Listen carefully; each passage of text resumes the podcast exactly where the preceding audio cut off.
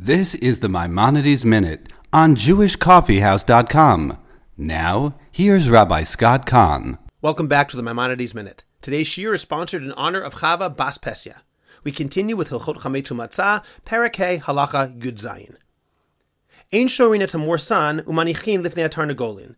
One may not soak the residue from grain, in other words, the bad bran, and place it before chickens. Shema yachmitz because it will probably become chametz by soaking it and then leaving it there. They likely won't eat it within 18 minutes.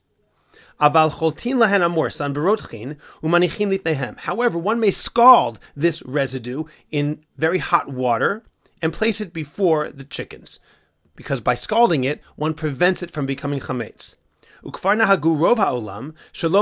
However, most people have the custom not to do this. It's a decree lest the water not be fully boiled, in which case the process of scalding it will not happen and it may still become chametz. Halacha Yudchet. Umutar lalush letarnagolin morsan o kemach umachilan miyad. One is allowed to knead for chickens either this bad bran or even flour itself and give it to them to eat immediately. Onoten litehen, or give it in front of them. As long as you're standing in front of them, so that it doesn't wait there the amount of time it takes to walk a mil, which we said last time is approximately 18 minutes. As long as the chickens are pecking at the grain, or if he's moving it around in his hand, once it's already been soaked, it does not become chametz.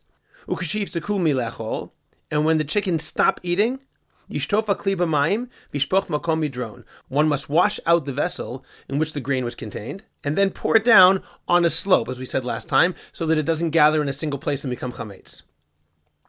Halacha yutet. Lo tashre isha tamorsan shetolich biadala merchatz. A woman should not soak this bad bran that she takes in her hand to the bathhouse. It was sometimes used as a type of soap. So this may not be soaked on Pesach because it will become chametz. Aval shafahi al basara yavesh. However, she may rub it on her body when the bran is dry, even though there may be some liquid on her body, sweat or whatever else. We do not worry about that, and we're not worried about it becoming chametz. Below yul osadam chetim, one may not chew wheat, yitain al makato, and then place it on a cut. People sometimes would chew up grain and then place it on a wound. One may not do this on Pesach, because the process of chewing it up caused it to become wet, and then becomes chametz. One may not place flour into the charoset we use at the seder. Vim natan, and if one did, yisaref miyad, you must burn it immediately, because it becomes chametz very quickly. One may not place flour into mustard. Vim natan, and if one did it, miyad, you must eat it immediately the reason that there's a difference between mustard, which one can eat immediately, and charoset, which one must burn immediately, is that charoset becomes chametz faster than mustard. Accordingly, as soon as the flour is put into the charoset, you must assume that it's already become chametz. Whereas when you put flour into mustard, you can eat it immediately, assuming that it has not yet become chametz, even though eventually it will. Halacha kaf. Mutar latet hatfalin One is allowed to place spices and sesame and cumin and other things like this into the dough.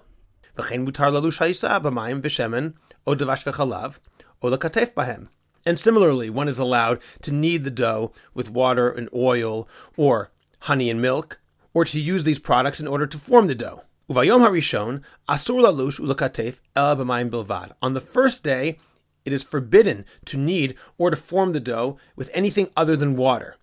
Lo mishum chametz, not because of chametz. None of these issues are a worry of chametz. Ela lechem oni. Rather, so that the bread will be called lechem oni, poor bread, which is a mitzvah on the first day.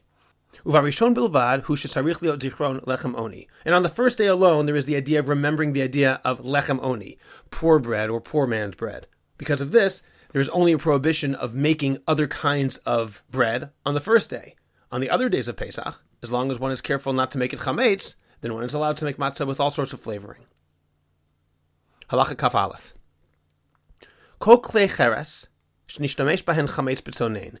Any earthenware vessel, the one used chametz in it in cold. It was never used for hot chametz, but rather a bowl, for example, into which cold chametz was placed. Mutar bahen matzah One is allowed to use it for matzah as long as that also is cold.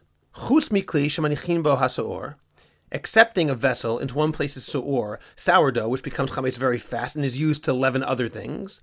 Ukli shemanichin bo charoset, and a vessel into which one places the charoset. Because their chametz is strong, and therefore, unlike other things, which when they're cold are not absorbed by the walls of the vessel, these are absorbed by the walls of the vessel.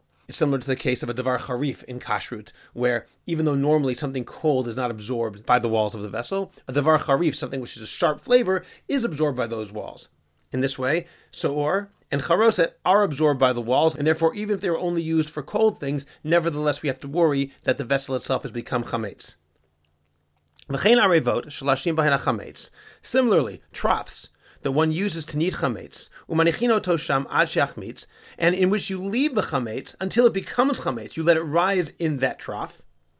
Harehen kivet It has the same law as a vessel which was used for soor. Ve'ein mishtamshim bahem bepesach, and one may not use it on Pesach.